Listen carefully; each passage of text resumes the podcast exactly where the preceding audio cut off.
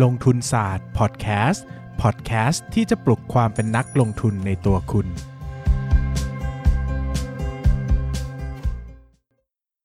สวัสดีครับ ยินดีต้อนรับเข้าสู่รายการลงทุนศาสตร์พอดแคสต์รายการที่จะชวนทุกคนพัฒนาความรู้ด้านการเงินและการลงทุนไปด้วยกัน วันนี้นะครับก็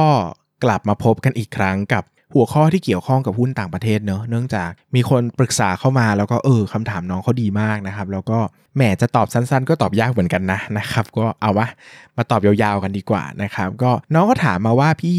แบบหนูอะอยากศึกษาหุ้นต่างประเทศแบบจริงจังเลยนะ แต่ไม่รู้จะเริ่มยังไงเลยพี่ มันเยอะไปหมดอะ มันมีประเทศมากมายไปหมด มันมีหุ้นมากมายไปหมด ไม่รู้จะเริ่มยังไง คืออย่างหุ้นไทยเราก็ยังพออ่านในเซตอ่านในอะไรอย่างนี้ได้เนอะแต่พอเป็นต่างประเทศไม่รู้จะเริ่มยังไงนะครับ ไม่รู้จะเริ่มจากตรงไหนก่อน มันดูเยอะไปหมด แล้วหุ้นต่างประเทศจะไปอ่านอะไรก่อนดีล่าอะไรอย่างเงี้ยนะครับ ก็อะวันนี้เราก็มาพูดคุยในเรื่องนี้กันนะครับ หุ้นต่างประเทศเนี่ยเนอะนะครับ ก็มันก็กลับมาที่พื้นฐานในการหาหุ้นเลยง่ายสุดนะครับ ก็คือเราเลือกหุ้นได้ 2 แบบ แบบแรกคือ top up ไม่ใช่ พูดผิด top down นะครับแบบที่ 2 คือ bottom up ก็คือเลือกจากใหญ่ไปเล็กหรือเลือกจากเล็กไปใหญ่นะครับเลือกจากใหญ่ไปเล็กก็คือว่ามองภาพกว้างก่อน เช่น มองภาพมหภาคก่อน มองภาพอุตสาหกรรมก่อน แล้วก็ค่อยเลือกธุรกิจขึ้นมาศึกษาเนาะแบบนี้ก็จะอ่านเป็นทีละหมวดไปนะครับหรือว่าจะ bottom up เลยก็คือไปอ่านสตอรี่ของหุ้นใด ๆ เข้ามา แล้วก็เลือกหยิบขึ้นมานะครับแล้วก็ศึกษาตัวนั้นโดยละเอียดไปเลยนะครับไม่ต้องไปสนใจภาพใหญ่สนใจแต่ภาพของมันนั่นแหละนะครับก็ทำได้ 2 แบบนะครับ คราวนี้คำถามก็คือว่าเออแล้วจะทำยังไงนะ ถึงจะถึงจะเป็น 2 แบบนี้ ผมก็จะอธิบายให้ดูแต่ละแบบเนอะอย่างแบบแรกคือท็อปดาวเนี่ยสิ่งแรกที่เราต้องทำให้ได้ก่อนคือการมองภาพประเทศให้ขาด หรือการวิเคราะห์ประเทศให้ได้นะครับ ก็แนะนำให้ใช้โมเดลโมเดลใช้โมเดล PESTEL นะครับในการวิเคราะห์ ประเทศใดประเทศหนึ่งนะครับ อันนี้ใครสนใจก็สามารถ search ในลงทุนศาสตร์พอดแคสต์ได้เลยนะครับ หลายเออหลายคนพูดเวลาจะค้นหาพอดแคสต์เก่าๆของลงทุนศาสตร์ทำยังไงนะครับ ก็ search ใน YouTube ก็ได้ครับ search ว่าลงทุนศาสตร์พอดแคสต์แล้วก็ใส่ keyword ไป มันก็จะหามาให้อย่าง อันนี้ก็จะเป็น PESTEL เนอะก็เราก็จะสามารถ วิเคราะห์ภาพรวมของประเทศได้นะครับ เช่นประเทศไหนมีแนวโน้มจะเติบโตดีบ้างนะครับ เป็น trendsetter ใหม่เลยก็ว่าไปนะครับ แล้วก็มาดูรายอุตสาหกรรมอีก อันนี้ก็ต้องมาดู Five Forces Model ว่าเฮ้ยแต่ละประเทศมีอุตสาหกรรมอะไรที่น่าสนใจบ้างนะครับ ถ้าเราเลือกอุตสาหกรรมที่น่าสนใจมาได้แล้วนะครับ เราก็เลือกหุ้นในกลุ่มอุตสาหกรรมนั้นมาเลยนะครับ ก็สามารถศึกษาต่อได้นะคราวนี้แหมหลายคนก็จะบอกว่า เออพี่ไอตอนเลือกประเทศก็ไม่ยากหรอกหนูก็รู้ว่าโลกใบนี้มีประเทศอะไรบ้างเนอะหรือเลือกอุตสาหกรรมมันก็ไม่ยากหรอกหนูก็พอรู้ว่าอุตสาหกรรมไหนดีไม่ดีเนอะถ้าเทียบกับไทยแบบง่ายๆนะครับแต่พอจะหาหุ้นในอุตสาหกรรมนั้นๆ แล้วอะเออ มันจะหายังไงวะพี่นะครับ ก็ทำได้หลายแบบนะครับทำได้หลายแบบเนอะแบบแรกก็คือเข้าไปตามเว็บไซต์ เข้าไปตามเว็บไซต์ของตลาดหลักทรัพย์ของประเทศนั้นๆนะครับ ตลาดตลาดสาก็เช่นแบบก็ search ไปเลยว่า Stock Exchange ของประเทศนี้อะไรเงี้ย Stock Exchange ของฟิลิปปินส์สมมติว่า Stock Exchange เวียดนามเงี้ยแล้วเข้าไปนะครับ แล้วก็หาหมวดหมู่ของมันนั่นะ แล้วก็หรือว่าจะ search เป็นชื่อตลาดหุ้นก็ได้ ส่วนใหญ่ทุกตลาดหุ้นก็จะมีเว็บไซต์ ของมันอยู่แล้วนะครับ หรือจะทำวิธีที่ง่ายที่สุดเลยก็ได้ก็คือเสิร์ชใน Google เลยครับ แล้วก็ search ว่าแบบสมมุติเราสนใจแบบ retail นะครับ retail stock in Nasdaq เนี่ยก็ search เลยนะครับ เราก็จะไปเจอเว็บที่มันอาจจะ list ไว้ให้รวมไว้ให้ ซึ่งผมอะเอาจริง ๆ ผมก็ใช้วิธีนี้อะผมก็ไม่ได้ใช้วิธีพิสดารอะไรกว่าคนอื่นอะก็คือนั่ง Google ไปเรื่อยๆเนี่ยแหละแล้วเราจะไปเจอเว็บที่มันมีประโยชน์เช่นเว็บที่มันมีสแกนเนอร์เว็บที่มันรวมรายชื่อหุ้นไว้ให้อย่างเงี้ยนะครับก็ทำได้เหมือนกันเนอะดังนั้นเนี่ยผมว่าลองดูก่อนก็คือลองค้นหาไปด้วยตัวเองเลยอะมันก็ต้องทำดูก่อนเนาะแต่อาจจะต้องใช้คีย์เวิร์ดที่อย่างเงี้ยอ่าเราค้นๆไปเรื่อยๆเราก็จะไปเจอว่าเอ้ยหุ้นเฮ้ยเว็บนี้ของเว็บของประเทศนี้ดีว่ะรวมข้อมูลไว้ให้หมดเลยอะไรเงี้ยนะครับหรืออีกวิธีหนึ่งที่ช่วยได้ก็คือให้ไปถามนักลงทุนที่ลงทุนในประเทศนั้นๆ อยู่แล้ว ว่าพี่ปกติใช้ ปกติใช้เว็บไหน เออ ปกติใช้เว็บไหน ปกติใช้เครื่องมือตัวไหนนะ อะไรเงี้ยลองถามเขาดูนะครับ ก็ลองไปดูตามเว็บบอร์ดต่างๆ ก็ได้นะครับ เว็บบอร์ดที่ลงทุนต่างประเทศเยอะๆ ก็อย่างไทย VI อย่างเงี้ย ก็มีคนพร้อมจะตอบมากมาย ถ้าน้องไปถามนะ แล้วก็หรือว่าจะไปตามกลุ่ม Facebook ลงทุนต่างประเทศก็ได้นะครับ อาเซียน VI อย่างเงี้ยนะครับ หรือว่าจะไปตามเพจนักลงทุนต่างประเทศที่เขาลงเน้นลงทุนต่างประเทศก็ได้เนาะก็ลองถามเขาดูว่าเขามี willing จะตอบหรือเปล่า แต่บางทีไปถามตามเว็บบอร์ดมันถามได้กว้างกว่าไง มันมีคนผ่านมาผ่านไปเยอะนะครับ ก็แนะนำไทย VI ก็ดีเนอะก็มันก็มีบอร์ดห้องต่างประเทศ แล้วก็บอร์ดพวกบอร์ดรวมๆเงี้ยก็ลองไปตั้งคำถามดูก็ได้นะครับก็อาจจะมีคนใจดีผ่านมาตอบ แต่ถ้าเขาไม่ใจดีหรือไม่มีคนมาเห็นนะก็ขวนขวายด้วยตัวเองไปก่อนนะครับ ก็ดู search Google ไปอะไรเจอ ก็อาจจะเจอพวกเว็บสแกนเนอร์ต่างๆนะครับอย่างเว็บอเมริกาหุ้นอเมริกาที่ผมใช้ผมใช้ finviz.com f i n v i z นะครับ finviz.com f i n v i w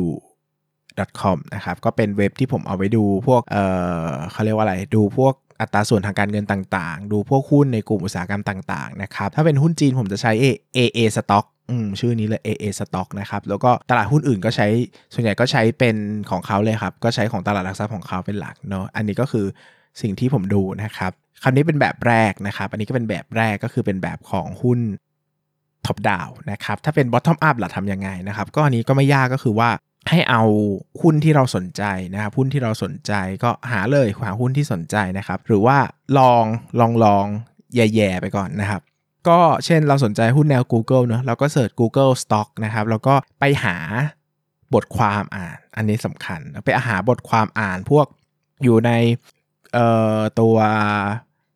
Yahoo Finance นะครับ Google Finance นะครับ หรือว่าพวกเว็บไซต์ Bloomberg อะไรพวกนี้มันจะมีเว็บไซต์พวกนี้เยอะก็เสิร์ชไปเลยครับ แล้วก็นั่งอ่านไปเรื่อยๆเนอะแล้วพวกเนี้ยเวลาพวก Yahoo Finance พวกนี้ข้างล่างมันจะมีบทความที่เกี่ยวข้องลิงก์ต่อไปอีก แล้วมันก็จะมีพวก10 stock to buy now อะไรเงี้ยมันก็จะมีหุ้นที่เราไม่รู้จักมากมายก็นั่งอ่านไปเรื่อยๆนะครับก็ก็มันอาจจะเป็นเหมือนการแบบ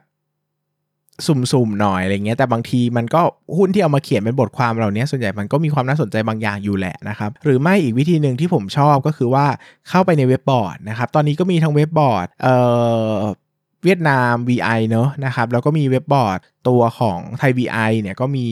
เข้าไปก็มีร้อยคนร้อยหุ้นห้องหุ้นต่างประเทศเนอะก็สามารถเข้าไปอ่านหุ้นที่หลาย ๆ คนเขาเก็บเขียนข้อมูลกับหุ้นนั้น ๆ ไว้ได้นะครับ ก็อ่านก็อ่านได้นะครับ ก็มันทำให้ได้ข้อมูลมาแบบง่าย ๆ เลยนะครับ แล้วก็รู้ว่าตอนนี้นักลงทุนกำลังสนใจตลาดหุ้นตัวไหนอยู่นะครับ แต่วิธีการที่ผม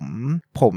ชอบนะครับก็ก็อาจจะต้องมี connection นิดนึงก็คือคุยกับเพื่อนนี่แหละก็คือหมายถึงว่าก็ถ้ามีเพื่อนลงทุนต่างประเทศอยู่แล้วนะครับก็คุยกับเพื่อนว่าเฮ้ยตอนนี้ดูตัวไหนกันอยู่อะไรน่าสนใจแล้วก็มา discuss กันมันคืออย่างเงี้ยมัน มันก็ไม่ได้เชิงลอกหุ้นนะ คือเราก็ต้องคิดเองใช่ปะ่ะ แต่มันจะมีข้อดีว่ามันมันมีคนอ่านแน่ๆ เหมือนกับเรา เราจะได้มา discuss หาจุดแข็งจุดอ่อนของหุ้นได้ บางทีหุ้นต่างประเทศคนรู้จักน้อยไง เราไปหาใหม่แบบใหม่แกะกล่องมาเนี่ย บางทีมันไม่มีใครรู้จักเลย รู้จักอยู่คนเดียวอะไรเงี้ย มันก็กลายเป็นว่า อ้าว ไม่รู้จะคุยกับใคร แต่พอเรามีหุ้นเพื่อนที่หุ้นแบบเพื่อนที่อ่านอ่านหุ้นเหมือนกันเนี่ย ก็เอามา discuss มาพูดคุยกันได้ มาช่วยเหลือกันได้อะไรเงี้ยนะครับคำถามก็คือแล้วถ้าไม่มีเพื่อนที่ลงทุนในหุ้นต่างประเทศเลยทำอย่างไรนะครับ ก็หาเพื่อนครับ หาเพื่อนที่ลงทุนในหุ้นต่างประเทศให้ได้ก่อนนะครับส่วนใหญ่เนี่ยผมก็แนะนำว่าไปเลยนะ พวกสัมมนาต่างๆเนี่ยจำเป็นไปหาเพื่อนใหม่นะครับไปอบรมนะ ถ้าจะเอาอันนี้ก็อบรมที่ผมชอบคือไทย VI เพราะว่า เท่าที่เจอมาหลาย community เนี่ยนะครับก็รู้สึกว่าที่นี่เนี่ยมันจริงจังที่สุดแล้วนะครับ ก็อาจจะไปงานอบรมนะครับ หรือว่าไป